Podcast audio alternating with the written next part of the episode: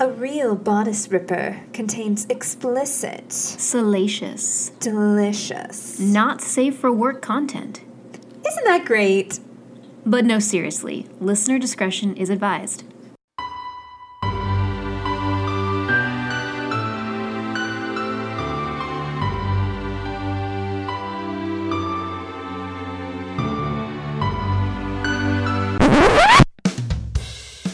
A real bodice ripper. A real bodice ripper. A real bodice ripper.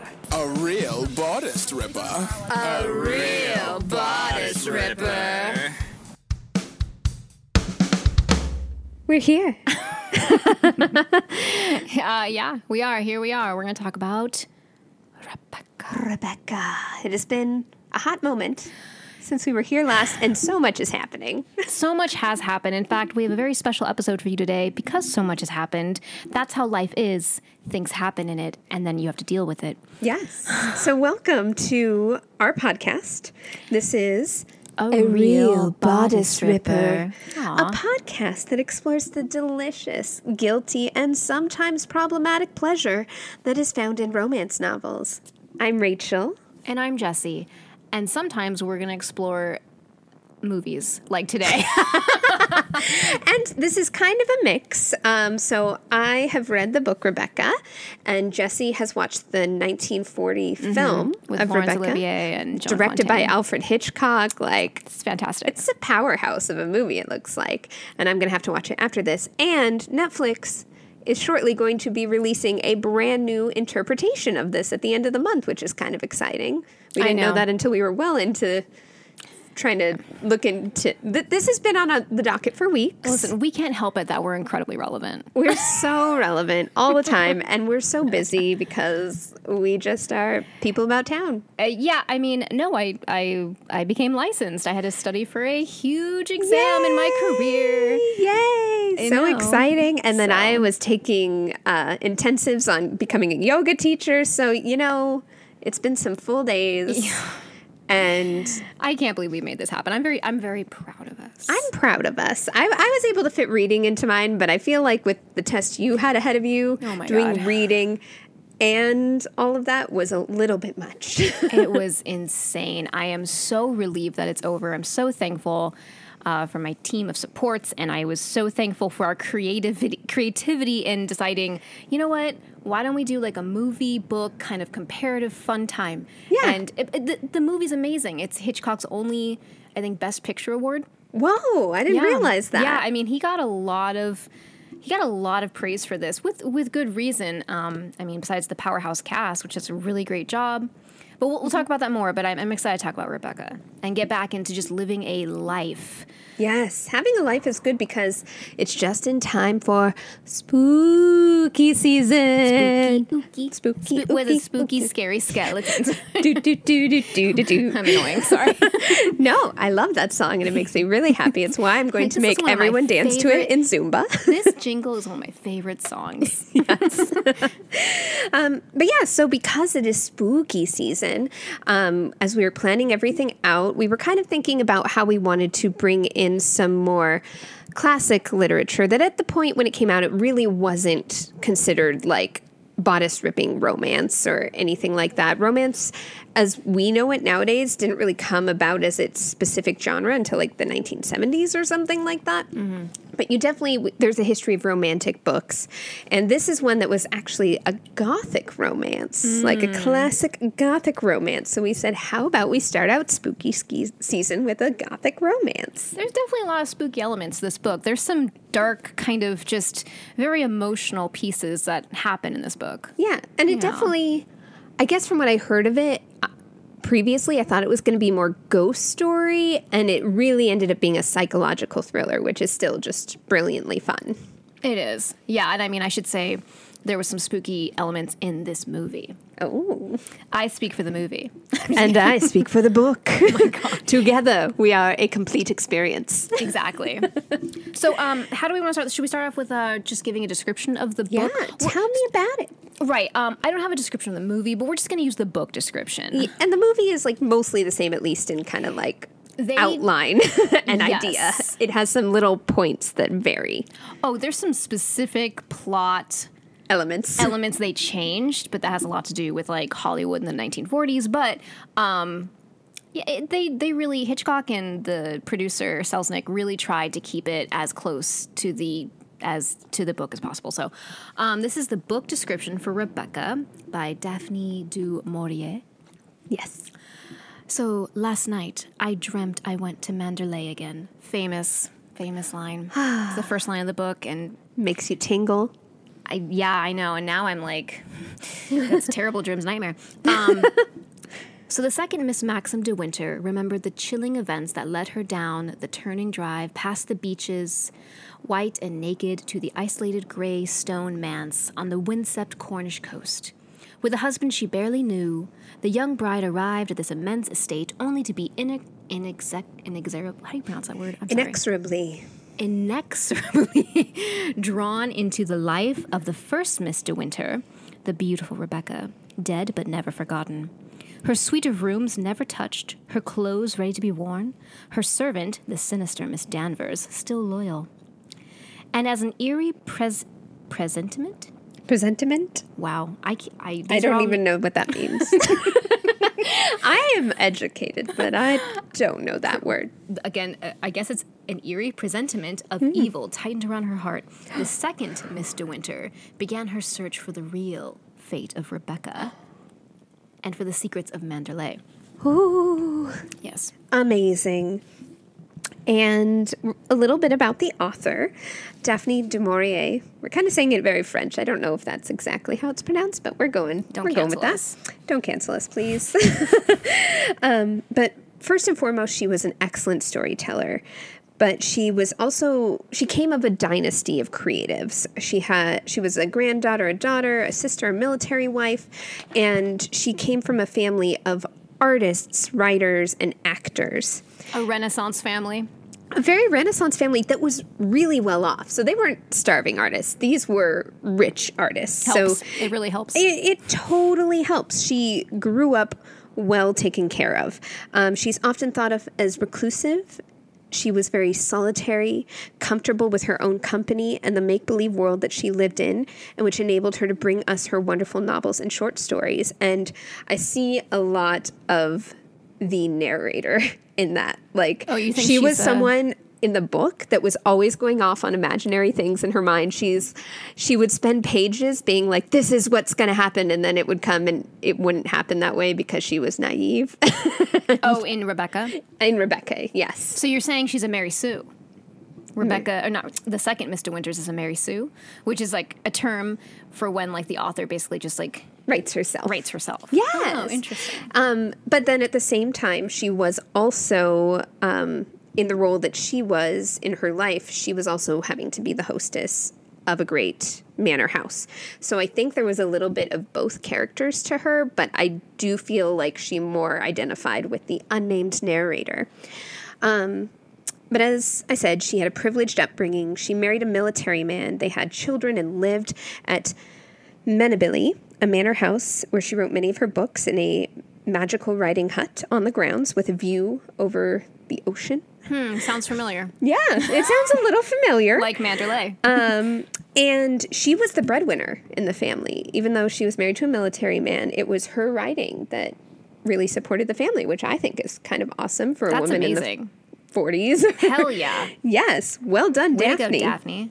And for a long time, she was described as a romantic novelist, but this is a bit misleading because what she often wrote were dark, gothic, edgy novels and short stories with unexpected twists and suspenseful endings. So there's a lot of people that are huge Daphne du Maurier fans who are just looked down on it being considered part of the romance genre. Oh, They're like, you got it all wrong.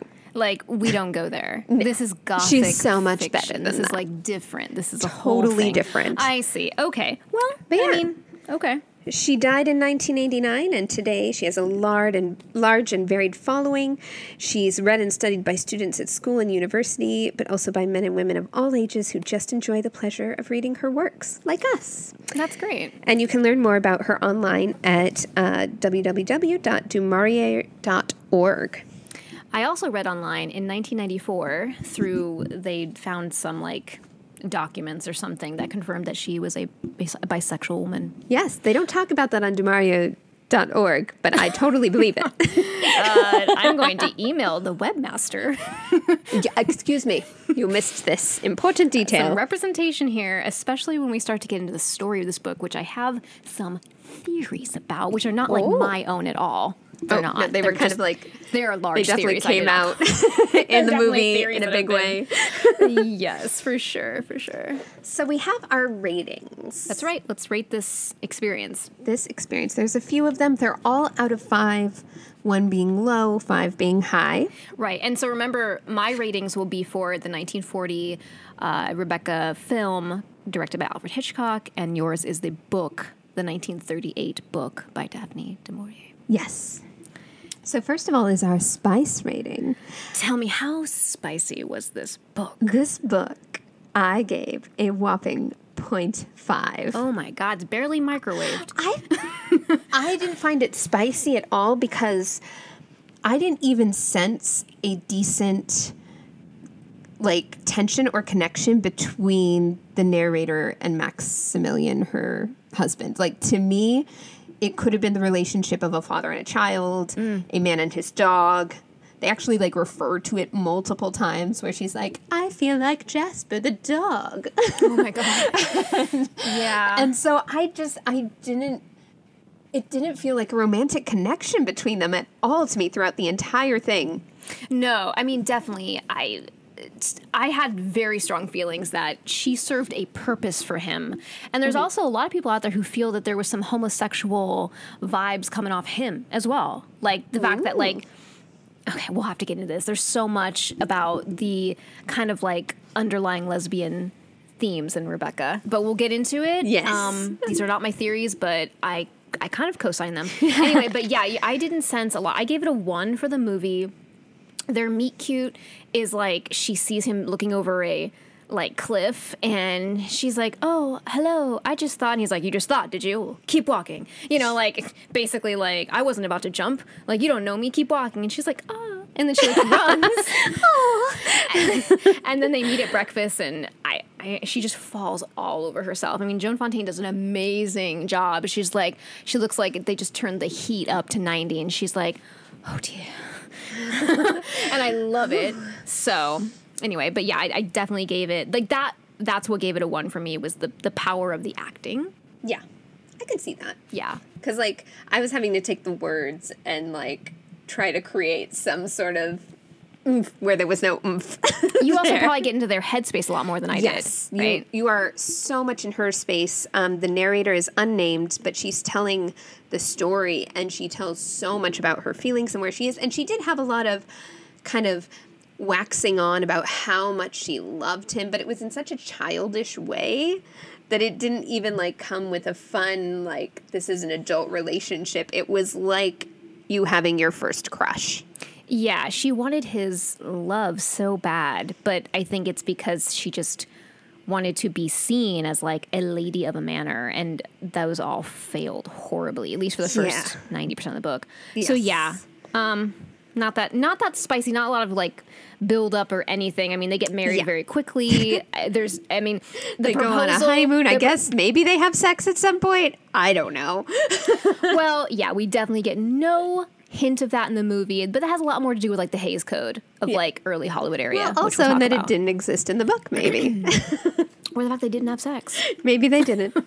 So anyway, But yeah, so our next is our trope rating. And a trope is a literary device um, that is often used in literature to kind of, they're repeatedly used and they're the same sort of things that you see happen over and over again. That yeah, like a of- device. A device. Literary mm. device. Yeah, or a cinematic device, I guess. Yeah. Yeah. Yeah. So in this, like, I know that it had some tropes to it. I gave it a, a two in tropes, but it wasn't one of those books where it was kind of overwhelming how many tropes there were.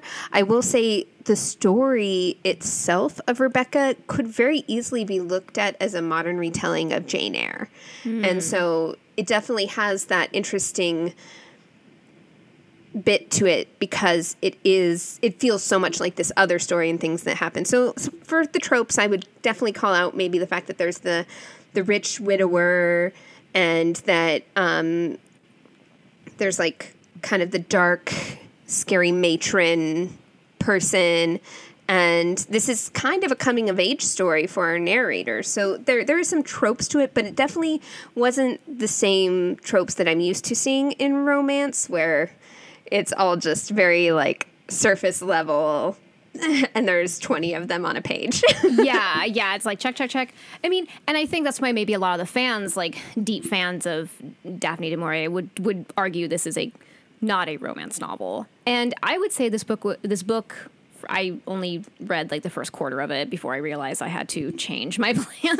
um, and then the film, it's quite subversive in terms of tropes because here we have this, you know, as we said in the description, this young bride who comes to a manor to like, you know, and what's expected of her culturally in that role. Oh right? yeah, and she just- was not raised in that at all. There are women like Downton Abbey. There are women that are raised to do that, and then there's people that love come into that and are like, "Oh no." I just love Downton Abbey so I love it so much, you guys. I was thinking about it a lot as I, I was reading this. Can we rewatch it? Like, as it gets closer to Christmas time, I just want to watch Downton Abbey. I hear they might be making a second movie for us. They should just continuously make movies. I don't care what the actors feel or think. I'm just kidding. No, you are these characters now. This is your life you are Lady Mary. Forever. But no, I, I think it was very subversive in the fact that like she does not just step into this role. I think a lot of movies at the time were kind of like bright, smiley, kind of comp not comp like mm, I should say that carefully because like I think like women who like like I remember the sound of music. I said this Oh, yes. this movie was very much in a lot of ways the opposite of the sound of music where like a young bride or a young person comes like a woman kind of comes and changes things up at She a broken home. perfectly. Yeah. And makes everything better, makes all the right choices. yeah, like sings these are a few of my favorite things, and all the children are like, oh my god, I want to like, you know, it's like the nanny. Yeah. it's the opposite of that. Not she that. shows up and it's like, oh, this is hard. This is hard. I don't know what I'm doing. So like, I think the tropes in that way, it was like hard for me to rate. Um, but I, I gave it a three. I'm not sure if I could. I'll probably change that tomorrow. But for recording time, I'm giving it a three, just because I feel like I liked the subversive tropes almost. Very cool. And then we have our overall rating. What did we think of everything overall together? Goodreads gave it a 4.23. So it obviously is a classic with many, many fans. Um, and so for me, for the book, I gave it a three. It was a wonderfully done book. And I think it just doesn't necessarily align with all of my tastes perfectly. And the biggest thing that I struggled with was just the naivete of the narrator and how frustrating that was to me the entire time because it was like having to watch a non person just be a non person. And then when she finally started to assert herself and become a person, even then she was weak and not hmm. Great. And it's like it's supposed to be this whole coming of age for her. And I was like, but you're not even turning into an awesome woman. What are you doing? aiding, aiding and abetting. Aiding and abetting. Because you know what? Sometimes murder is okay. We're gonna get into that. um, so my score for the movie was a four out of five, and the only reason I didn't give this a five is something we'll get into at the end, which they altered the ending slightly, which I kind of felt was a little weird. Yeah. And I'll get into it. That has a lot more to do, like I said, with the censorship happening in Hollywood Rather at the time. what the story was. Yeah. It was like them trying to make it appro- what they deemed appropriate. Yeah, morally acceptable. Yeah. So, um, okay. So we I- have a couple main characters. yeah, obviously throughout um, that are, are the big ones to kind of pay attention to. Uh, the first being our heroine, I guess she is. Unnamed, unnamed. She Unnamed. Never, that's how blank of a slate she is. yeah, she. Ha- yeah, no name. They like kind of make a reference once in the book to like she told someone her name and they made a comment on it, um, but you never. That happens at the very beginning and you never hear it for the rest of it. And I, at first, when I started reading, it, I was like, did I miss her name? what? Who? What? Especially when they're talking about Rebecca, Rebecca, Rebecca, Rebecca all the time. It's like, wait, but who are you? I, and I think that's such a genius move It's a great on the choice. author's part because it just shows you how small she was in the eyes of Rebecca. Rebecca's the real name of this. book. It's the name of the book. Yeah. And it's the name on the pillows. It's the name in the sky. Yes. Right? Yes. And it makes sense. But so, like, basically, she's young and experienced. Um, the story is following her coming into her own identity, but I had a hard time following her on that journey because even when she came into her her own identity, I feel like it was completely wrapped around someone else. Yeah. Well, yeah, she had a hard time.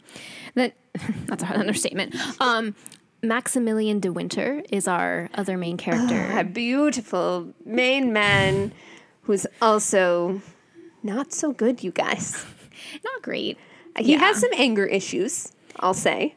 He's a rich old sport. rich old Sport, so dapper. Um, he's he's much older than her, uh, more than twenty years her senior. Reserved, moody, condescending were the words that I wrote down when I was kind of taking in what exactly this story was to me. And then when I looked up a description of him, they called him wealthy, charismatic, and dapper. And I was like, did we read the same book? Our descriptions are very different from each other. Yeah. But he is the very image of an English gentleman. Right. Yes. So, hmm. So take that for what you it's will. All about appearances. All about appearances. He's he's old money. It seems very oh, yeah. old money. Yeah, got- definitely. This have a family castle- owned When you have an English manor castle house. on the Yes. coast, your family's had money for a long time. A long, long time. You didn't just come into it. You're not new. Like you When have been bred to just be concerned with what the outside sees, which is why entire- part of the things happen. your family is buried on the grounds. Yes, That is something. I do um, love a good family crypt. yes, we've had a good couple of family crypts in these in this series. yes, we have. it means that you are well to do. Yeah, you live there, you die there. Um, and then we have uh, Miss Danvers, who's kind of the the head housemaid, would you say, of Manderley? Oh yeah, yeah. And She's Rebecca's he- kind of, the right hand person in terms Yes. of like getting her life together and She worshipped Rebecca. Rebecca was someone she admired, someone that she cared for, someone that she might want to have a physical relationship with, possibly. Twilight Sisters. Well, and see, in the book, I don't think they, They really don't really go on there. that. In the movie, though, there's a lot of tension. Yeah. Um, yeah, there's a lot to say about that. So Miss Danvers is a she's very I- I mean at least in the movie very icy, very loyal to, Yeah. to Rebecca and doesn't take very kindly to sweet little Miss New De Winters. Yes, she does not like her. She does not approve. Uh, she finds it incredibly inappropriate that Max is bringing in this new person after only a year. The scandal. The scandal. And, like, how could he move on from the wonderment that is Rebecca. Yeah, I mean, you should see her walk on water. Like she I mean, I mean, the first half of the movie is she's like, "Tell me what Rebecca was like," and then they're all like, "Well, she was the most beautiful creature I've ever seen," and I'm like, "Great, that's really She's descriptive." so beautiful. Like Frank's like, I was desperately in love with her. Frank was like the estate agent. Yeah, that's right. And he was like, "Oh, she was just perfect in every way." Um, let's see, and then our last character is Rebecca. yes, I mean there were many other characters, but these are what we Yeah. consider our core characters. Rebecca's and Rebecca's part of it. not even there. She's the whole time, but the and she's still a memory of her, yes, she's loved by all. She's a woman of breeding and impeccable taste. Like Manderley wouldn't be what it was if it weren't for Rebecca coming into it, hosting parties at it, outfitting all the rooms. Like she turned Manderley into the respected manor house that it was because it's been there for years, but it can easily fall into disarray from time to time. And it talks about how everything that was in that house was chosen by her and had been kind of revamped during her time as the woman of the house. Right. And it's interesting that, yeah, when our, the second Miss De Winters, which who's our heroine, I should we call her our heroine, I guess. Our heroine moves in, she, you're essentially moving into a museum or a mausoleum of Rebecca. Nothing was changed. I felt really bad for her. So, I mean, at least Max had the foresight to move them from one wing into the other wing, but then he did that whole don't go into the west wing thing. I mean, he didn't actually say that, but that was the feeling. It was very, you know, Beauty and the Beast of I here's was the forbidden wing. about to say you cannot tell a young like woman of beauty that you Don't can't go to the there. West Wing. She will go there. She I will- must now go there. She will find your flower. I hadn't even thought of it, and now I need to go take your flower. Well, so okay, yeah, it was. It's been. It, it, was a whole thing for her to come into this, but should we kind of get into like what happens? Yeah. I mean, not a lot actually happens. Like months Yeah. pass, but there's only a few things happen. Like the beginning is kind of that Rebecca's coming into this, or not sorry, Rebecca, our heroine. It's hard. See, It is hard. Yep. Our heroine is coming into this space and starting to try to find her place in Manderley. And she is not confident enough to like put herself forward as the new woman of the household. She lets Mrs. Danvers make all the calls, doesn't want to tread on anyone's toes. And sometimes she does get curious and she does that impulsive thing and then she gets in trouble with it for Max. It and- backfires and- terribly. oh my goodness, she feels like she behaves like a punished dog. Um, yeah, yeah, it's it's hard. I mean, like from the get go. I don't think she had any idea what she was getting herself into. You know, she's oh no, she's not a woman of breeding. No, she didn't grow very- up in this world. She's got a very common background. She is a kind of a lady's companion to an older, wealthy woman in Monte Carlo. what is a companion? It's a friend of the bosom, according to the Oh. dictionary. Um, yeah, she tells Max that when they have breakfast together. She's like, "You're a companion." She goes, "Oh, I'm, the, the dictionary says it's a friend of the bosom." Yeah, Um, and I guess I forgot to mention they met each other in Monte Carlo. That happens before them going to Manderley. I guess that's important, but honestly, their meeting and their relationship built around that is just so it's not the bread and butter. But it's not great. It's not a romance that I'm dying for.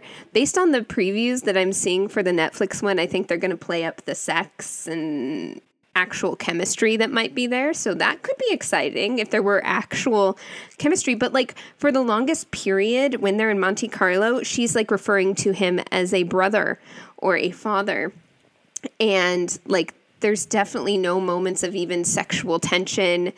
And then at some point she's like, "Oh, I've just realized that I am desperately in love with him." For why I don't know why. And she like throws a childish fit in the car one day. Just Oh yes, that's right. I was having a lot of problems with her at this point from early a lot on. of feelings towards her. Yeah, she's not Immature. your. yeah, yeah. Um, she's. I mean, one thing the movie really does well is it kind of shows the difference in their character. You know, Laurence Olivier as Max. You can tell he's cold. You can tell he's got some serious brick walls up.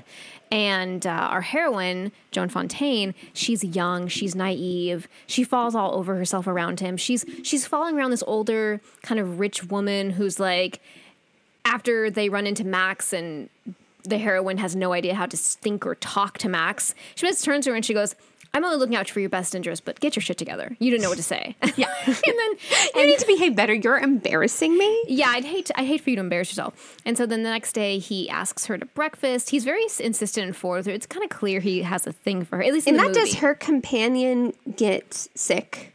Yes, there is an illness, and so she has a lot more time on her hands. Thank God she got sick because that's how she fell in love. And she basically parades around saying, "I'm going to a tennis lesson." In the movie, But she's not going to her tennis lessons. She's going on drives. going on drives with Max, where she tells him that she actually likes to sketch and stuff like that. She constantly talks about how she likes to sketch, but never ever does. in the movie, she sketches. Oh, well, that's nice. Yeah. She never ever does it in the book. It's like, and I could stretch sketch, but oh, I don't want to. Eh, let's just focus on you, Max. But like in the movie, the first kind of outing is she's like, "Well, I was going to go out sketching," and he's like, "Well, I'll get the car and I'll take you." And it's like kind of sweet. Mm-hmm. But then she says one thing or another, and every time they go out, she kind of like puts her foot in her mouth, but not not in a way that like I don't think she means it. Like it's just he's so overcome with grief and anger about Rebecca's death that he's like let's go home. You know, it's Yeah. like everything's going fine. Then all of a sudden she'll say or do something and he just like turns into an ice cube. And she's like, Yeah. What did I do? What did I do? Tell me what I did. Like, please. Oh, please forgive me. Yes, it's exactly kind of like very much begging, like, oh, I'm, I'm so stupid. Like, I'll be your companion, and and it's like none. There's just no accountability on Max's part that maybe he's a grieving grieving widower who mm-hmm. like needs to there was no therapy. I don't know. Like Maybe needs he to, like, needs to sort his shit out. he needs to sort his shit out. You know, it's very clear. So yeah, they they basically get to know each other that way, and he And I think part Yeah. of the thing is that she's she does all these things wrong, but it's never ever from her trying to make real connections. It's like she always imagines things in her brain and like, well, if I say this to him, then this will happen. And she'll be like spacing out for the next 10 minutes just imagining what could happen. oh interesting. And then you come back to the moment and she does a thing and then it goes a completely different way than the last couple pages you've been reading about the imagining she was having of how it would go. And that was really frustrating to me because I was like, she's so living in her head rather than actually showing up as a vulnerable person. Like, she's aware that he lost his wife, but she never ever has the courage to try to at least talk to him about it in that way. Instead, she like kind of talks around it, and then that's how she always ends up putting her foot in the mouth, her mouth, rather than just trying to face the situation and be like, "I realize Yeah. that this must be a thing." She's always just kind of tiptoeing around it, and then like What hitting nerves.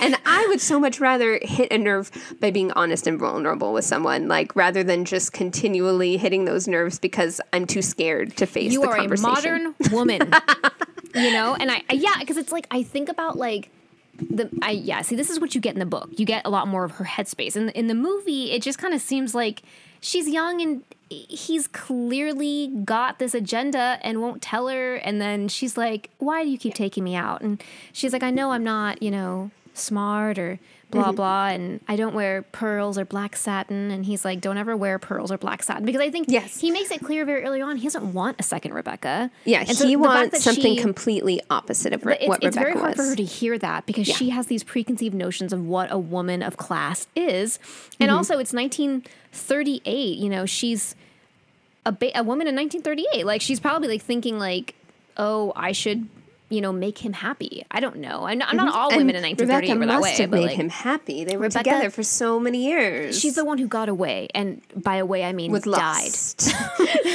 you know, I can never fill those shoes. So it's and there's a whole this like theme around like you know in the m- mid 19th century about like what it meant to be like a good wife and like Yes. And so And yeah, she that's also here. she builds up resentment around it, but Oh, never handles it in a good way. Like there is a point where there's a book of poems that he has in his car, and he's like, "Oh, take it and read it." And she opens it, and it has a message handwritten to him from Rebecca in the front Ruh-roh. of it. And she's borrowing this book from him. And while borrowing it, she tears out that page, tears it into tiny pieces, and burns it. and I'm like, Wow. girl, girl, this is not like you're gonna have to be returning to that that to him. He did say take this to keep. He said you can borrow it.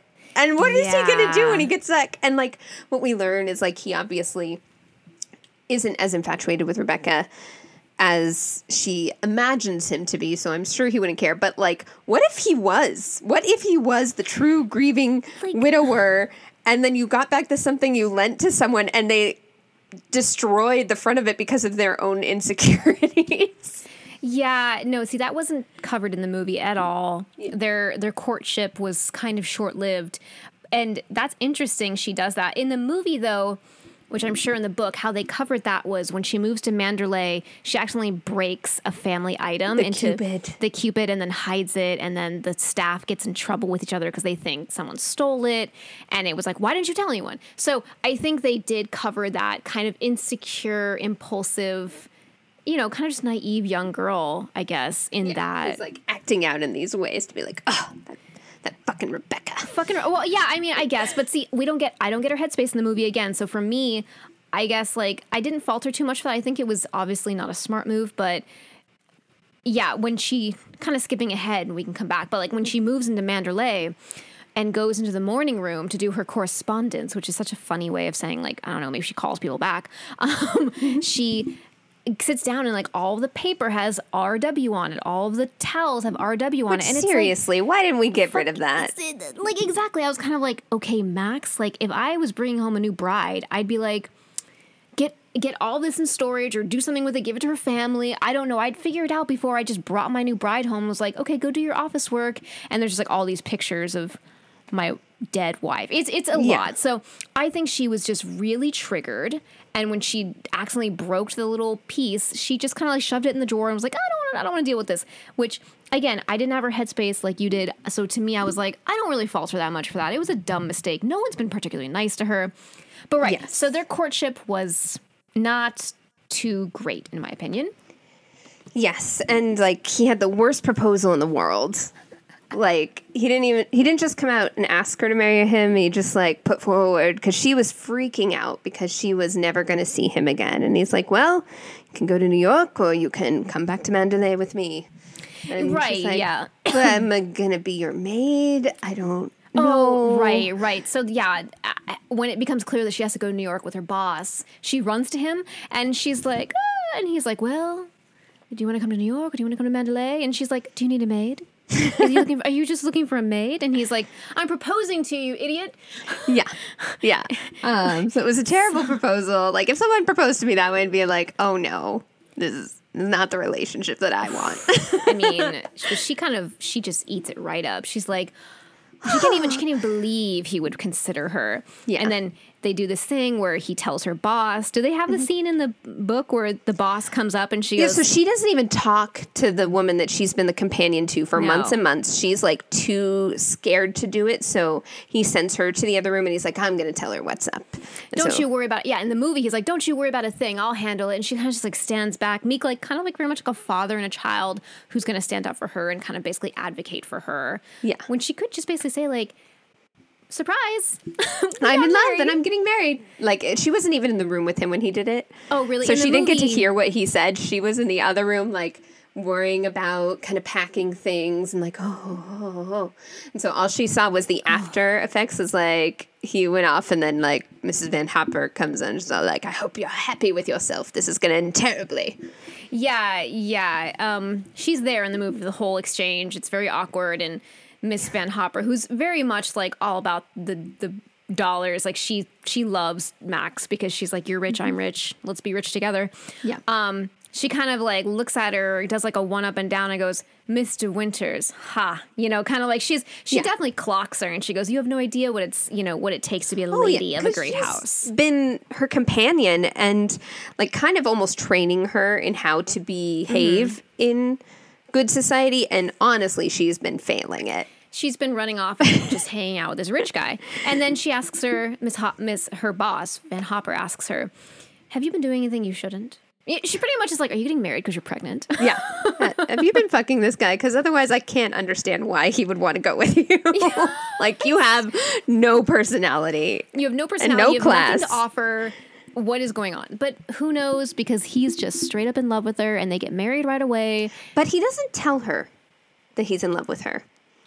In the book, Right. he does not tell her he loves her until he is confessing to her that he has murdered someone. I think that's true. I think that's also true. And I'm movie. like, and It's to me, that is just like, it rings out as manipulation. It's to me, the fact that you're not telling someone this until you're like confessing something that they can use against Yeah. you, like to me, that just like put off my alarm bells of like, this person is using this pers- other person and he's pulling this out now because he knows that this will kind of distract her from the reality of murder.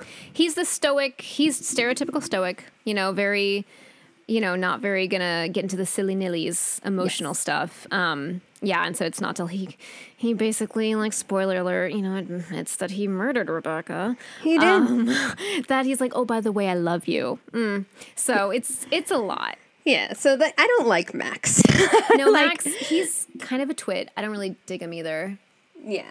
Um, but anyways, they go back to Manderley. there they go they're And there there she continues to struggle with being a person. Like she makes up in her mind that all of the servants don't like her. And honestly, the only one that's written that way is Mrs. Danvers. missus Danvers is the only one that ever reacts to her in a negative way. All the other ones are like they're doing normal servant stuff and they're polite and nice and kind, but in her mind she's like, they're laughing at me. They're laughing at me behind doors. And I'm Yeah. like, you're making this up in your brain.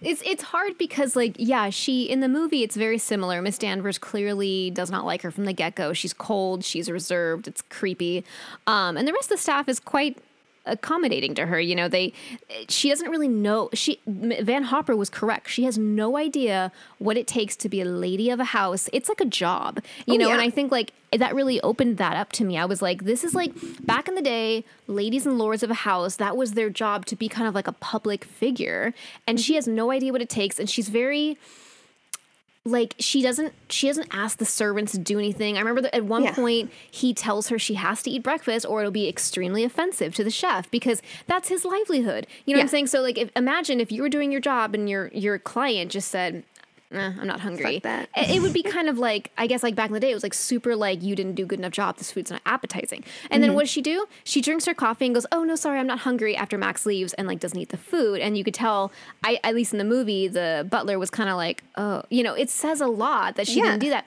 but she kind of doesn't pick up on any of this. She's just kind of wandering around the house like, where's that room? Oh, this way. And she's not asking for help. She has no idea and what it takes. And also her husband is just kind of like business as usual. He just kind Yeah, of he goes on about her day and just figures she'll figure it He out. doesn't he offers her no orientation or training or like I mean whatever. Like And yet I feel like he went out of his way to choose someone that wouldn't be super because he wanted the antithesis of Rebecca. He almost Yes. wanted a fish out of water. Yes, and So. it just kind of puts her in a bad position. It's painful to watch her, and Miss Danvers definitely kind of capitalizes on this. She very much.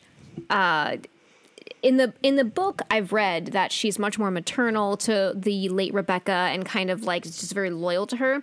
But Mm-hmm. there's something almost malicious about her in the movie where like every time she comes in, she's got those side eyes and she's like, "Well, you'll see, I have the menu for lunch in here. Do you want that?" And she's like, "Oh, whatever Rebecca would have liked." Mm-hmm. And she's like, you know, Miss Danvers kind of like rolls her eyes and she like walks out. It- Honestly, I think it would have created some more respect with Mrs. Danvers Yeah. if she like showed up as a person Mm-hmm. and like kind of shared things like, "Well, actually, I prefer this kind of food," or like tried to interact in any sort any of personality. yeah. Instead, she was just there like, "Oh well, whatever. You just keep running the house." Right. And then Max's uh, sister and brother in law come over for luncheon. And, And they're really great. I oh, mean, oh, really? In the movie, they're kind of obnoxious. Oh wow! Like I will like Beatrice is described as not having a lot of tact. She like puts her foot in the mouth, her mouth. She's very direct, but she's always so kind to our heroine. She's like if she notices that the heroine is struggling with something, she tries to direct attention away from it mm-hmm. and then like tries to offer her like help and guidance. Mm-hmm. And the heroine doesn't always take that, it seems. Like she doesn't see like the assistance that's being offered her. Here's someone who does what she's supposed to be doing now and she like doesn't at all think, No. "Oh, let me kind of learn from this." And even though she like she is a little bit she's like I feel like she Beatrice is a little bit more like me, where she's just very like out there, like talking to people, and um, and I think I'm a little bit more sensitive to feelings of other people, but it was never a malicious thing. She was always No. super kind, and even when bad things happened, like she came out and tried to assist the heroine with it, tried to make things better. Um, and the heroine just would turn away from that. Like, basically, the only one she ever wants to turn to is Maximilian. And if anyone shows up to try to help her, she just like blocks them out. Yeah, she seems to hear what they're saying, but not really digest what they're saying. And she does finally seek help. But no, Beatrice and her husband, they they meant well, and they definitely were kind of on her side, trying to help her.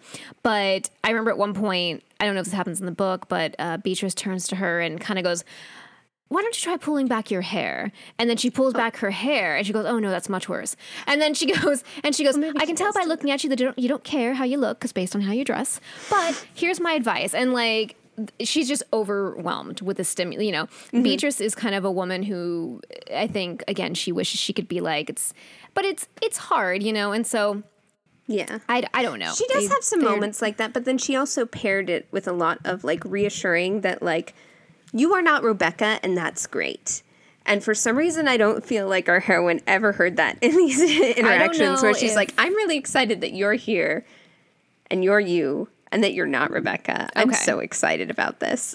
Yeah, see, I don't remember. and I'm like, you have an you have an covered. ally here and you are just ignoring this woman wanting to be your ally and wanting to help you through it like because I feel feel like Beatrice also realized like you have to start getting out there and like making the calls and doing the things that a woman of a house needs to do. And I'll be here with you. I'll help you do those things. And I feel like the heroine just wanted to think like to avoid doing those things at all and so would put them off until she accidentally got wrangled into them in another way and then sprung on her. It's like, well, you had someone that was willing to walk you through this and you pushed them away. Maybe the movie was just a lot more sympathetic to the heroine because I think so. Yeah, definitely they portray a lot more people as being a little obnoxious. I mean that the the service staff, the servant staff is they're helpful to her. I mean not Miss Danvers of course, but everyone else kind of just doesn't they don't really know how to help her it almost feels like. And and in the movie she does reach out for help from those people, but she doesn't reach out to Maximilian as much. Like I don't remember her because again, it's a movie, so they're skipping over major parts of the book. You know whether or not they could help it. I she remember doesn't she reach out for him for help, but she's like, I don't care what everyone else's feedback is. I just want to get the feedback from the things I'm trying. She definitely wants it's Max's final word that she cares about most. Because Yes. to him, he if he approves of her, she approves of herself. Yes. So yeah, and She has no self worth. no, and this this kind of leads to many attempts to please Max that actually don't end up pleasing Max because he's to me, I think it's pretty clear he doesn't want to another Rebecca. So like when she gets a makeover and like wears this new For the fancy dress party? with a new f- no, uh, Oh. the, they watch the home movies. oh, we didn't have that in the book. Oh, don't interesting. know this. Wow. There's this scene where she decides to get like a new dress and do her hair, and they're going to watch some home movies of their honeymoon. And he's like, he looks at her and he's like, Oh, you've done something to your hair. And she's like, You don't like it? And he's like, Hey, you don't have to do that. It looks fine. You look fine. You know, like very 1940s compliment. And she's like, you can tell she wanted Well, more. Exactly. You can Well, tell she you can tell she wanted someone he she wants him to fall all over himself for her, but he's just kind of not going to. Maybe He's he's, not that kind of person. Yeah, he's just also like she's in her twenties. He is late forties or early fifties or he's something. looking I don't know. like he's, like a you look older. fine. He's like you look fine, and but he's even almost like a little uncomfortable with how dressed up he is. He does not want another Rebecca, and Yes. then there's this. That's where they find out that she broke the piece, and Miss Danvers comes in, and there she's in a fight with another person because 'Cause she she's like, "I think it was stole Robert's," Yeah, he stole it, and then she goes, perhaps next time, the De Winters can tell me if she breaks it, and that way I don't. And she goes, that'll be all. That'll be all. You know, like or uh, Max says, that'll be all, Miss Danvers. You know, kind of just like shoos her out. But it's like clear that Miss Danvers is like, thanks a lot, bitch. You caused problems. Yeah. Well, You and know. she did. She did. She yeah. like broke this cupid thing and then put all the pieces in an envelope and hid it in the room. Like it was so childish. It doesn't make any sense. But um, and he has another moment where he's like, maybe I was selfish in marrying you, and she's like, no, no, no. You know what? what did I do? We are happy, aren't we? Ha-? There's lots of points where they have break, like little breakdowns in the relationship where Max like really looks at it with realistic eyes and he's like, "This is a terrible idea," and like we can't ever be happy together. And then she like goes into hysterics and she's just like, "Don't ever say that. I love you more than life itself, and we can truly be happy. Please tell me you're happy with me." And those Kinda moments also just killed me. right, kind of like he's just like, fine, I'm happy. Yeah, fine, just stop crying.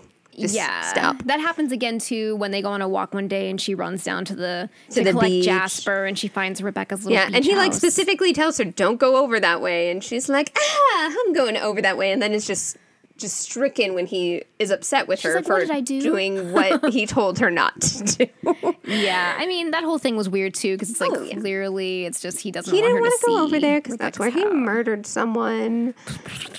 You know. Um, But yeah, anyway, so this goes on, and then uh, how about that? Or I was going to ask about the fancy dress party. What? Well, yes, and we have to talk what leads up to the fancy dress party and some of the major changes between the book and the movie, right? According to Ms. Danvers' character. Oh, okay. Yes. So, kind of uh, at, at one point or another, Rebecca, when they when she first moves into the house, Miss Danvers shows her to her room in the East Wing, and she's like, "It's a fine room," and she's like, not as fine as the West Wing. Exactly. She goes. She's like, it's almost as fine as the West Wing room, and and of course the heroine's like, what's that? And she's like, that's Miss Rebecca's room. Basically, that's the most beautiful room where you can see the sea. Yes. And again, it's kind of like showing the heroine. This is kind of like the second best place. He's, I mean, Yeah. you know, You he are the could have- second wife. Right, you're the second wife. You're second best. You'll never fill the shoes of the West Wing, where her palace quarters were. And Mm-hmm. it's like, again, why didn't he just clean it out? I guess and like give her the view of the sea. I don't know. Like that just says a lot. And I mean, part of it, I'm sure, is that he didn't want to look at, at the place where he murdered someone. Um, but we don't know this at this time. Right, we don't know this time. And so we're just like, why is he denying he her want to deal beautiful with ocean any view? of this. So her curiosity gets the best of her, and she decides to go into the West Wing and look. It's beautiful. She goes into Mm-hmm. the room. It's like palace quarters, like beautiful canopy beds and windows and Yes. jewels and lace and And big open rooms compared with theirs on the other side, which just seemed like they weren't made for, you know, the best of the best. extravagant. And um, who is to find her there but Miss Danvers? Mm-hmm. And kind of calls her out on it and says, like, I've been wanting to show you this room every day since you got here. Like, didn't why just haven't you ask me?" Yeah. And she gives her a full kind of like Disneyland tour of the late Miss Rebecca's room and walks around. She goes, This is, you know, every, I would stay up every night and wait for her to get home from her parties with Max and and then she kind of like basically takes the heroine and makes her act like Rebecca and she sits her in the chair and she goes and I would brush her hair 20 times each way and she would tell me the laughs and the parties and she's like oh and they just had the best time. There's a picture of Max on this whatever makeup uh, table. I can't remember the words right now. Oh my god!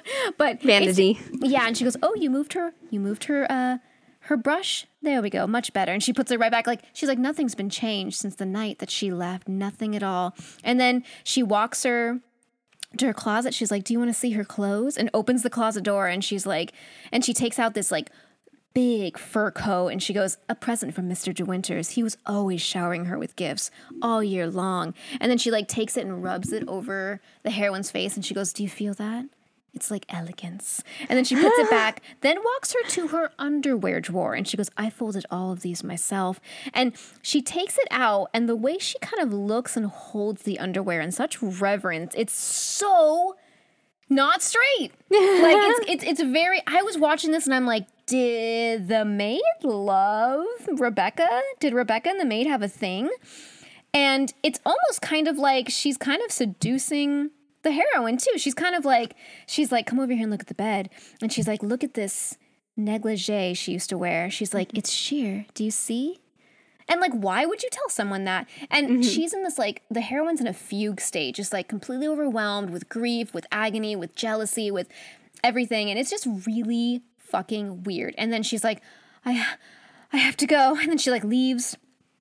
And that's when she kind of goes back into the morning room and finds out. She says, I'm going to change things up. So she calls Miss Danvers in and says, I want all these things moved out of this room and Oh, I'm going to. And then she goes, But they're Miss De Winters. And she goes, I'm Miss De Winter now.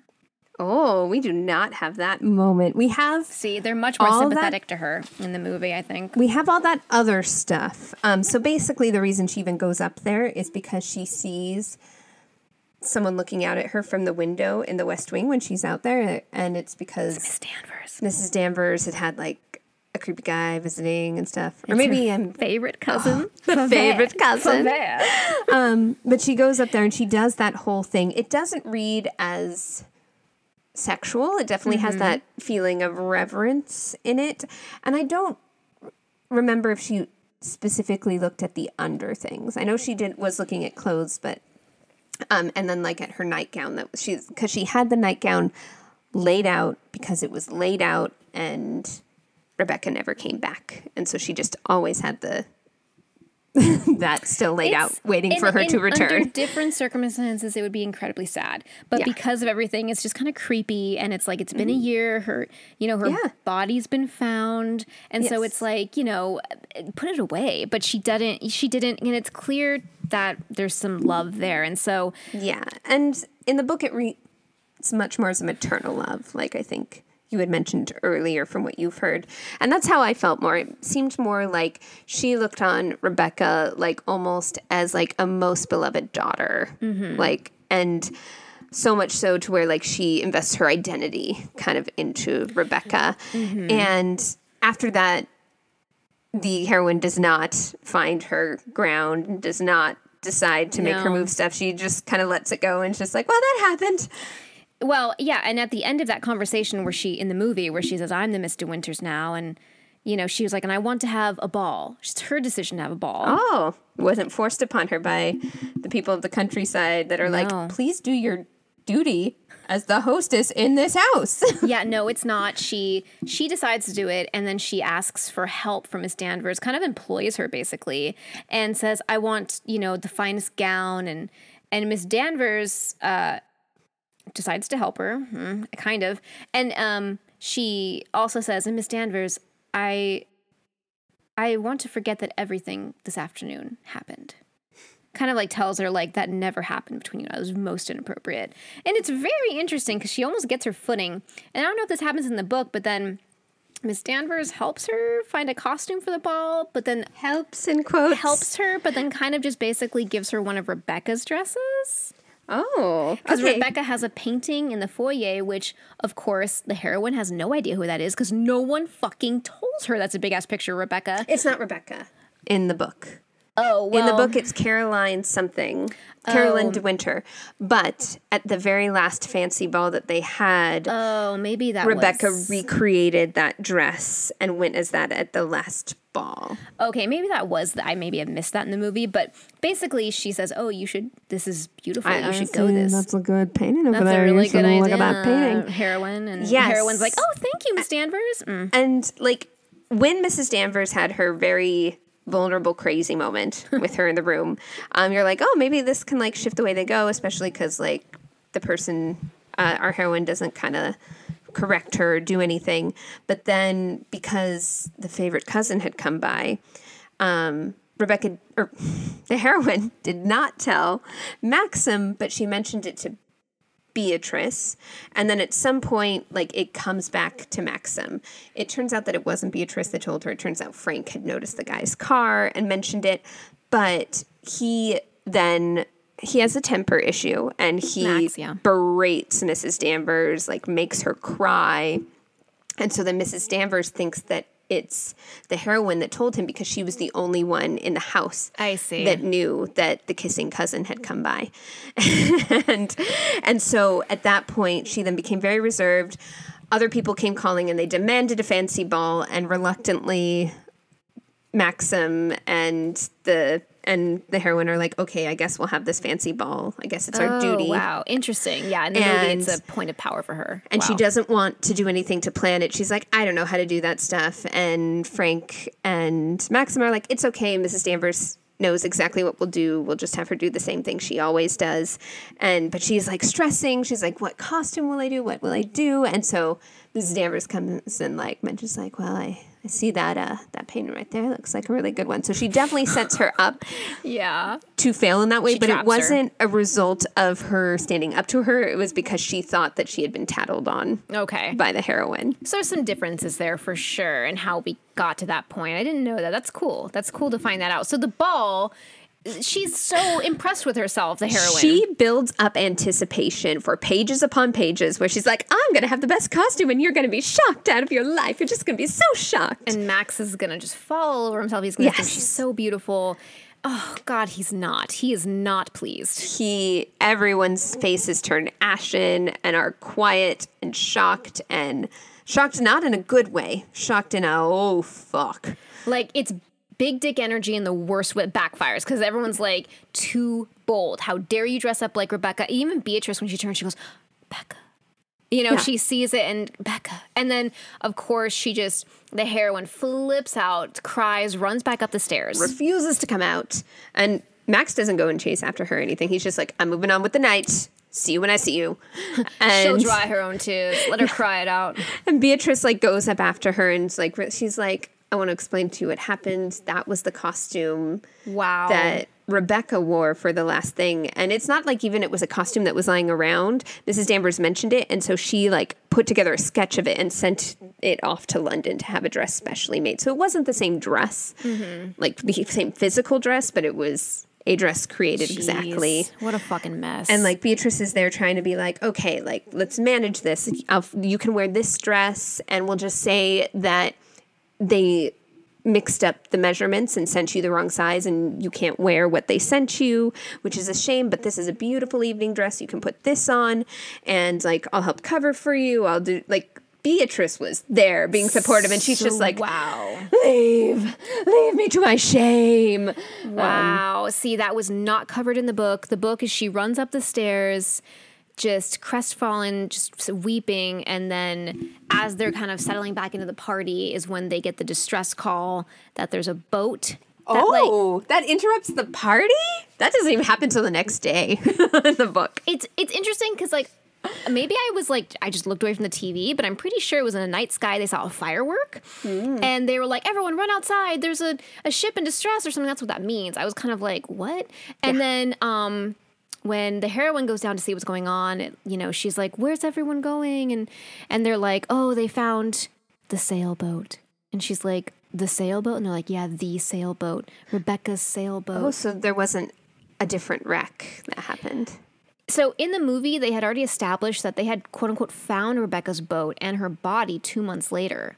But Yes. now they apparently found another, like the ship that was in distress found another sailboat and it was Rebecca's. And so Yeah. she's like, Where's Max? And like, we don't know. And it's kind of like you think he's off somewhere just having a fucking breakdown because they found Rebecca's actual boat. So Yeah. where does she find him? The house where, you know, her little Oh, the cottage Rebecca's little cottage on the sea. Oh, whoa. And that's where he comes out with like I'm a that happened. murderer. Darling, you idiot. Well, and it's like it's it's like one of those things where and I get we'll get into this. Well, so let's get into this. So that's so this is basically how we she gets there and she's like, I'm so sorry about last night or something. She's like, I, you know, and he was like, Oh, you know, I didn't even I wasn't even thinking about it. Yeah. And she was like That's the same. Right. And um and he basically admits to her, he was like, You think I loved Rebecca? You think I loved Rebecca? Ha! I didn't love her. I hated her. I loathed I her." I loathed her. And it turns out like he met Rebecca and the way he describes this I'll never forget because it was like really weird. He was like, I met her and he was like, and I was of course taken with her. She's very charming, and everyone told me she was like the perfect match. You know, marry her, and it would be like a beautiful, harmonious, harmonious union. But like about four days into it, the way he described it, he said it was clear that she could not love, or something like that. And was that because she was a lesbian? uh, maybe. And then he's like, he's like that. And then he tells the heroine, you know, when you saw me on that cliff, that's where um, I considered first murdering her. I first considered murdering Rebecca because she kind of came out to me and she kind of laughed at me. I was like, ha, it's clear that, you know, you can't get out of this engagement now. So uh, let's just play the part, okay? And it turns out like Rebecca was a bitch. Who Oh, got- yeah. Who basically Manipulative. manipulative bitch who was like, you use me, I'll use you. Let's get this fucking over with and live our separate lives. But because we can't face the shame of ending this engagement. Yes. Yes. Yeah. So it's very similar the way that part plays out in the book. Okay. For them, they the fancy party happens and wraps up like she eventually comes down to dinner and finishes up the evening but doesn't see Maxim like the whole time. He's always off Oh. doing other things. Um and then the next morning she wakes up and Maxim never came into bed and so she's like They slept in the same room? Yes. That I don't think they slept in the same bed, but they were in the Hollywood same room. Of course, they're not going to sleep in the same room. Yeah, of course. Yeah, they're in the same room, but I they it sounded like they had two beds next to each other, um, rather than the same Good bed. but- Christian couple should. yes, uh, but he never had come back that evening, and then Beatrice had headed out because they had to get on to other things. But she left a note for her, like checking in and um, all that, and then there's the huge blast, and that's because there's a ship that has shipwrecked out in the harbor.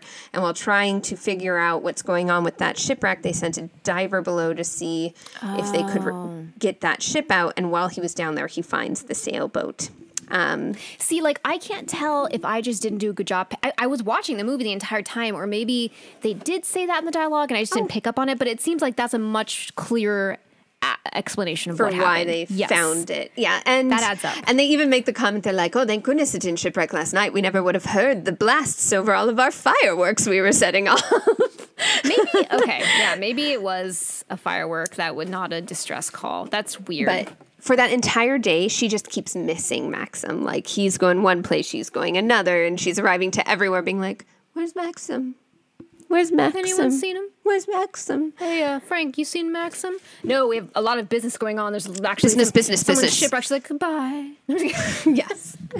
Yeah, and and they have the whole scene where he like comes out to her. That's when everything transitions, and you find out that Rebecca is clearly a malicious, horrible woman, and Who like manipulated manipula- Max and, and like and when he killed her, him. she said she was like pregnant. She said that she was with another man's child and that he would have to raise this other man's child for forever. So he had to shoot her in the stomach. Oh, Um, See now, here's the major difference in the in the book. Or no, sorry. Yeah, in the book he shoots her in the stomach. In the movie, he pretty much says like I couldn't take it anymore. She was so awful to me and it was clear she was like a loveless woman. I don't know if he was just making allusions that she was like not straight. Um, but he um he's like she came at me and she's like, Well, Max, what do you think? And she kind of made him think she was pregnant. She was like, You know, if I ever have another man's baby, no one will be able to tell. And, um, you can't do anything about it because what are you gonna do, Max? Huh? What are you gonna do? What are you gonna do, huh? And she gets in his face, and of course he slaps her, Oh, and then she falls on accident as a result of the impact and hits her head on something and then dies. I hate those kind of deaths. You know, Like that has happened in other movies. I guess that absolved him of being a murderer. Yeah, He- maybe in they were the trying to make him not a murderer. Like Well- in this, they try to absolve through other things. Right. So in this, so basically, then he takes her body out into the ocean and like and sinks takes her the cap, boat takes the whatever they're called out, the caps the caps. He capsizes her boat and then like lets her go. Um, and this has a lot more to do with Hollywood in the 1940s and something called the Hays Code, which is basically a moral guideline for Hollywood from like mid 30s to gosh 1968 and they could not have any there was like different factors that a movie could not have because it would like lower the moral standpoint of the viewer.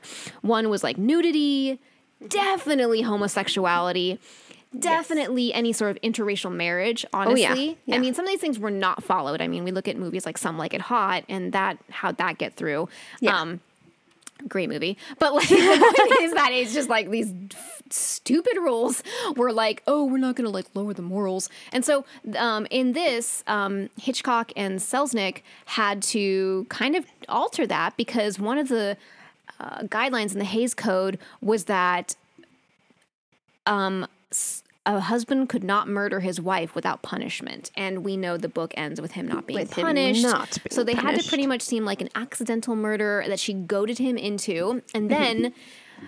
they find out that she had incurable cancer. Yes, And yes. so she and pretty much was trying to goad him into suiciding her. And that is similar to what happens in the book, except for he does directly murder her and then later finds out that she had Technicality. cancer. Saved by um, technicality. And and he even calls it out in the book. He's like, well, then clearly she was behaving the way she did because she wanted to die by my hand instead of by cancer. And all And these it's other, like, all these okay, other- yeah, okay, sir. all sir. these other like rich old white men are like, here, here, yes, Yeah, here, yes, here, that, she's that's dead. clearly what it must have been. Yes, yes, yes, yes. Dude, so Um, terrible. yeah it to me i i had a big problem with the heroine's reaction to him confessing murder to her. Um because he tells her that he shot like- someone in the stomach. You didn't like something the heroine did? what? I mean we're best friends me and her. So like um yeah i so he confesses and all she keeps thinking is he didn't really love rebecca he didn't really love Rebecca. She was over the freaking moon that he didn't really love Rebecca and she didn't care that he murdered her. And despite the fact that she'd seen him have like he has his temper issues and has like screamed at her and taken out aggression on her, not physically, but definitely emotionally. And I'm like, you know, this person has an anger program. Problem and he murdered someone, and all you can think is like, oh, but he didn't love that bitch. Thank God. Now I can be a person.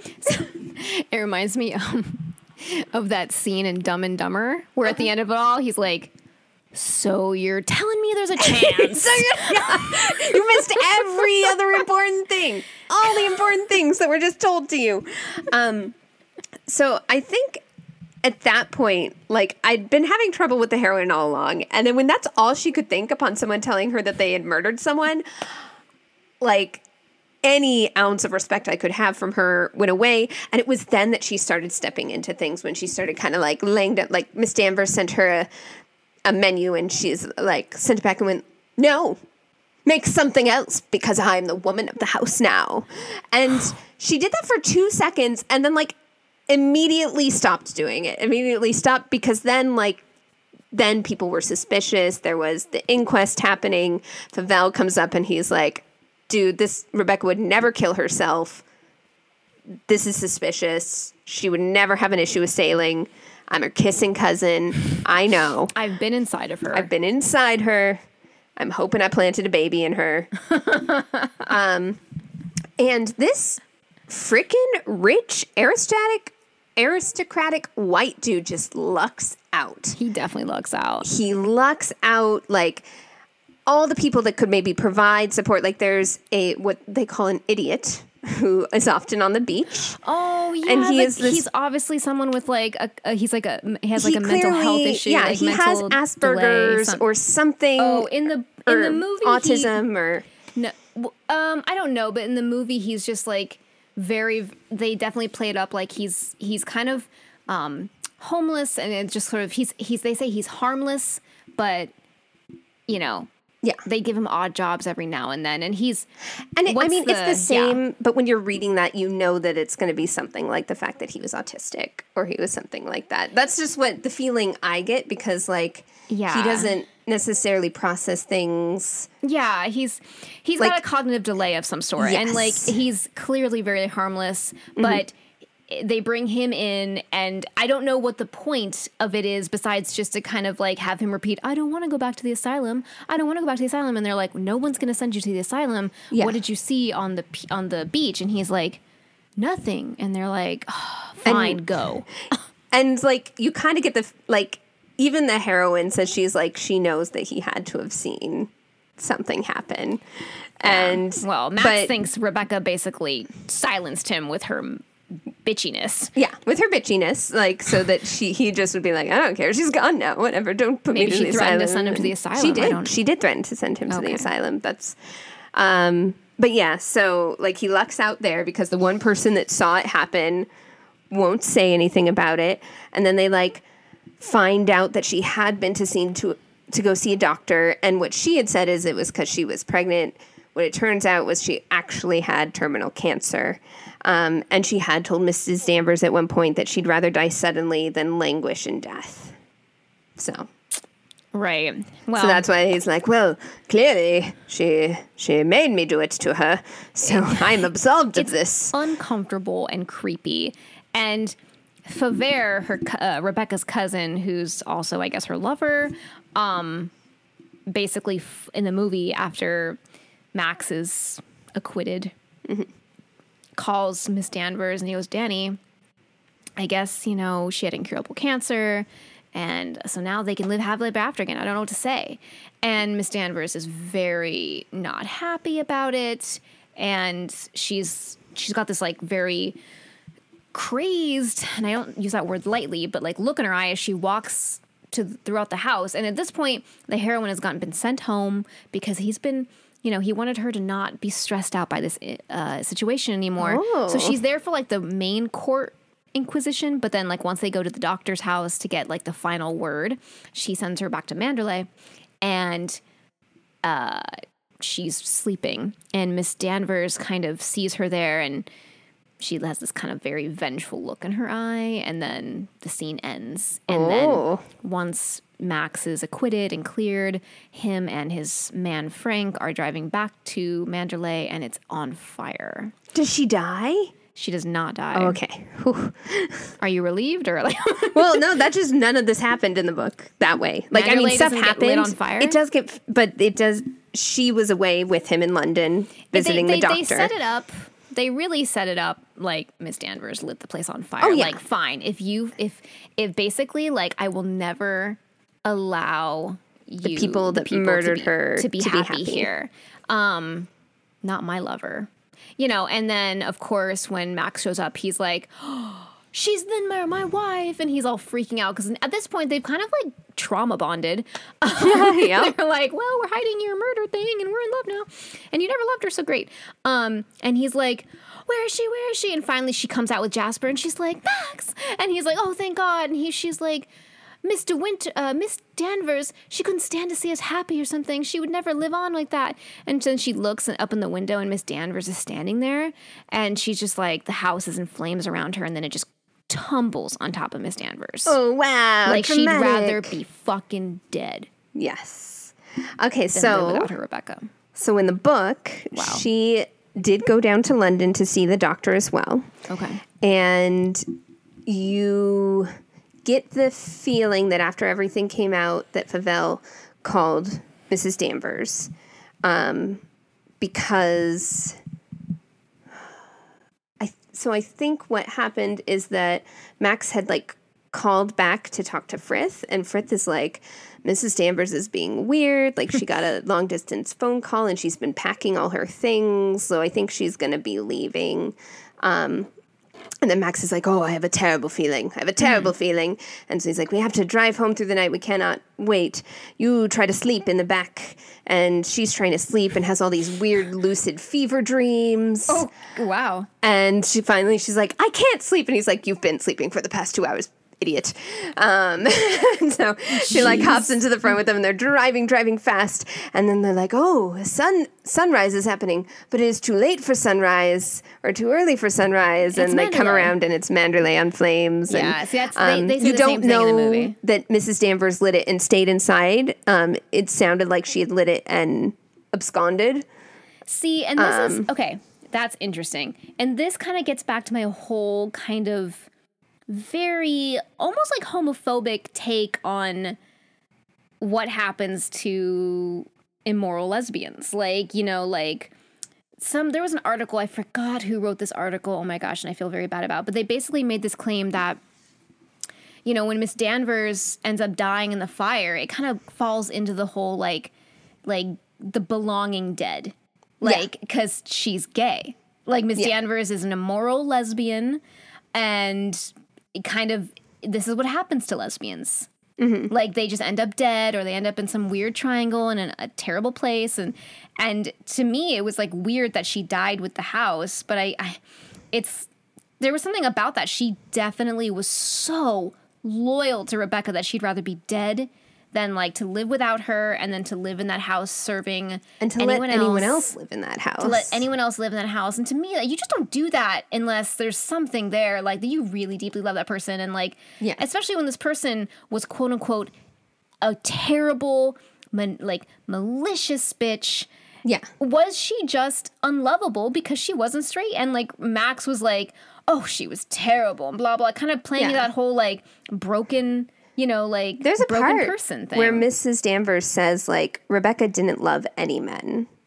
Like, cause Jack is like, tell them, tell them that like me and her were a thing and we were going to be together when she was able to be together. And she's like, that's not true. And they're like, oh, well, oh, like- Jack. And she's like, oh, no, no, no, no, no. It's, it's not true because she didn't love any man and she liked to play with them and Yeah. she liked to have the better of them, but she loving them was beneath her sort of thing. She Right. didn't say like she loved me. There was almost part of it that as you were reading Mrs. Danvers doing that, it almost seemed tragic because it seemed like Mrs. Danvers also knew that she didn't love her.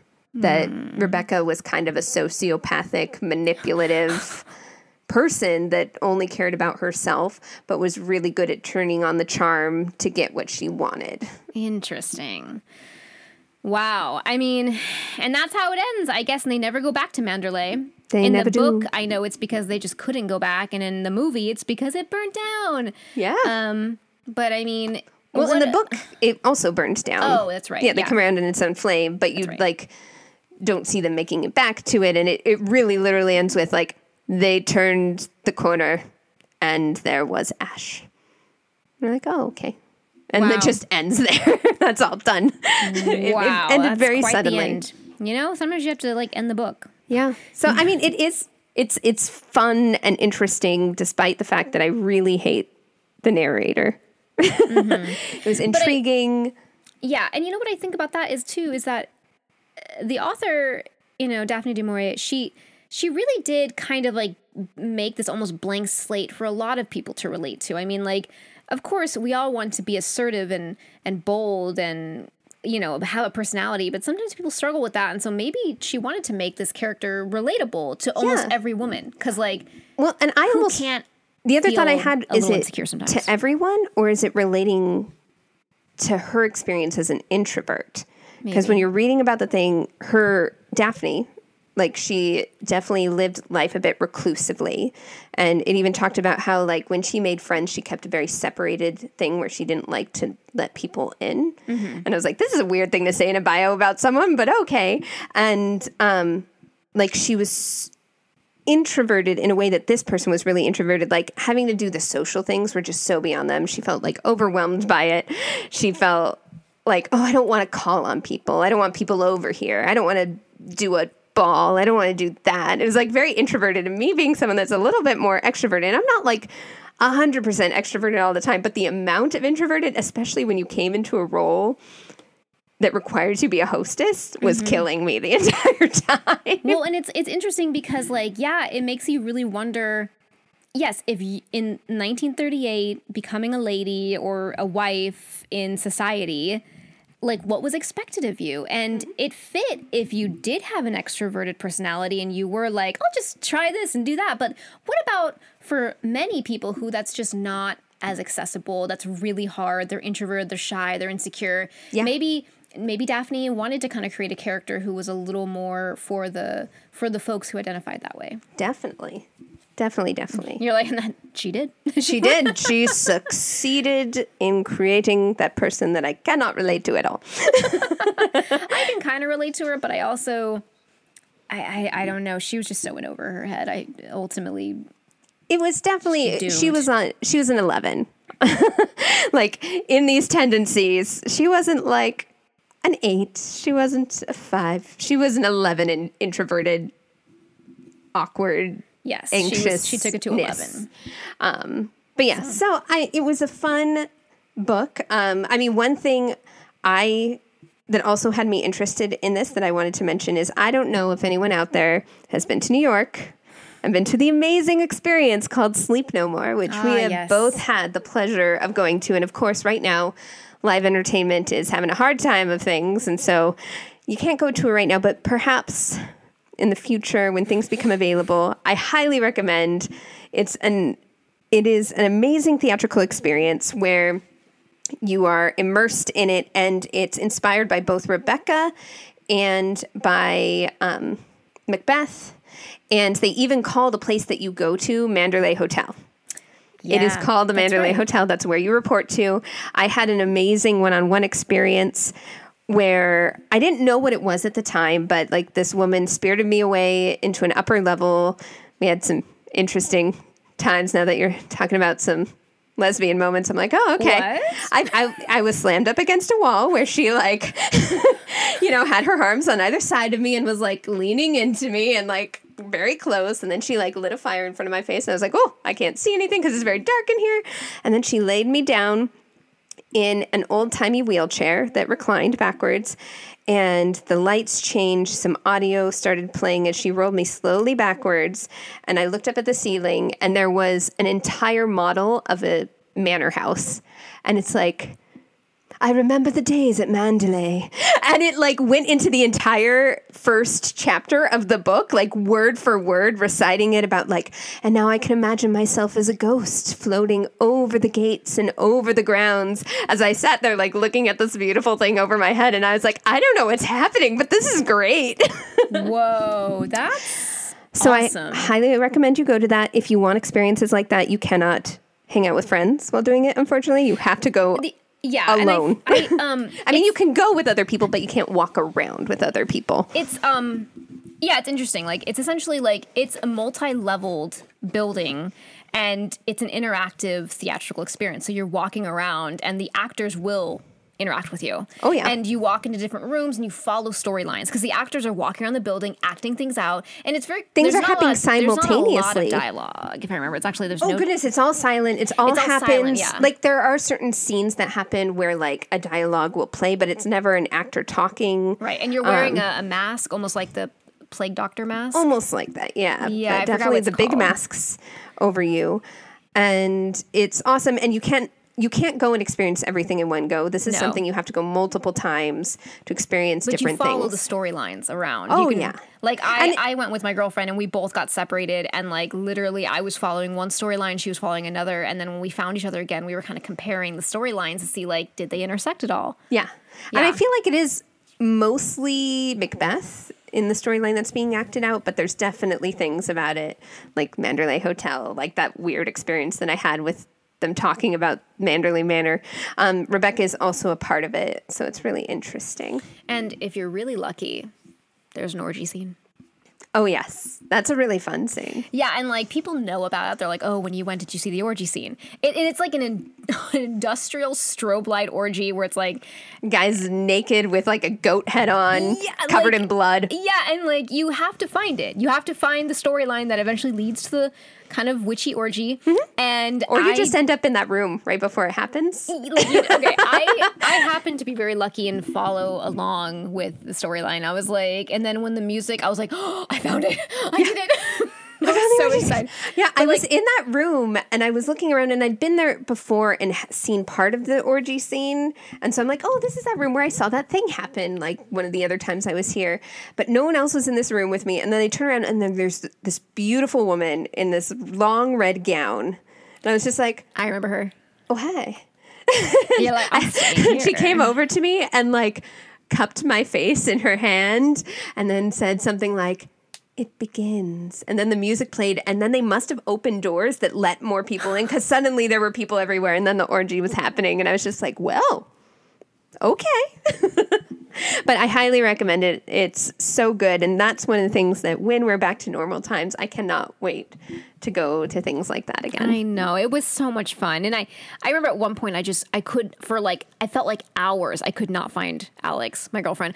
I looked and I was just wandering and wandering. Everyone's wearing a mask, so you have to look really carefully. yeah you have to know to, what like, they're wearing find, and it's already dim. Yes. it's very Oh, very atmospheric, dim. very atmospheric. So I finally, when I found her, it was right after the orgy scene, and I like the orgy scene had ended, and I turned and like she walked in the room, and I was like, "There you are," and she, we were both like, but no one talks, so Yeah, you're just you're like, just like you kind of just like flail like shaking. really quietly, and then I kind of like whisper, I'm like, "I found the orgy scene," and then she was like, "No," and so we had to wait for it to cycle, and she like made sure to run off when she knew it was going to happen. It was, I mean, it was in the ending scene with the whole I don't someone like hanging in front of you. Oh. it's it's a lot it's a huge experience. Definitely recommend sleep no more in New York. Um but it's it's incredible. It's a great it's a great experience. Um yeah yeah anyway You're pointing at the mask that you guys took. which I didn't know you were supposed to You're supposed to give the mask back at the end.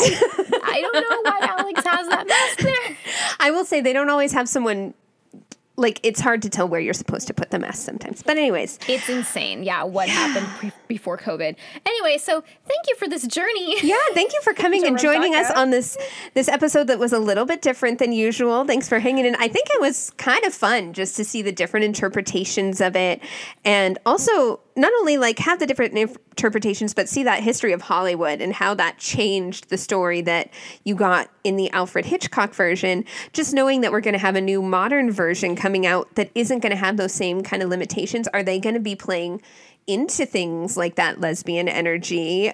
Um, or what? Like, I'm really curious to see. I'm really curious to see. And I will say this is like a total plug for You Must Remember This. If you're interested in old Hollywood stories, Oh, the yes. podcast You Must Remember you This. must remember this. Yeah, that's a great podcast for old Hollywood. But yeah, old Hollywood's so fascinating. They had to do a lot to make this movie happen and it was a hit. It was a complete hit. And with good reason. It's very enjoyable. Like even if you're like, I don't really like old black and white movies, you You'll will enjoy like this. Rebecca. Rebecca's like it's like some like it hot. It's like fucking classic. Nice.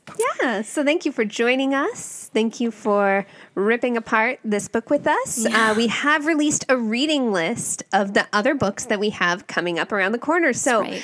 I know that it's really fun to hear us talk about things, but think about how much more fun if you've also read some of these to Yeah. come on the adventure with us. Come on the adventure with us, read along with us, have fun with us. I'm excited to get into some of these other books. They sound really awesome. Yes. So thank you so much for listening to A Real Bodice Ripper. Take care, everyone. Many felicitations on your household. Hey, that's my line. No, I stole it. Okay. Thank you for listening to A Real Bodice Ripper. Intro, outro, trailer music is Air by D. Yan Key. You can find us and talk to us at the following Instagram at A Real Bodice Ripper, Twitter at ARBR Podcast. or email us at a real bodice ripper at gmail.com. Take a care. And many felicitations upon your household.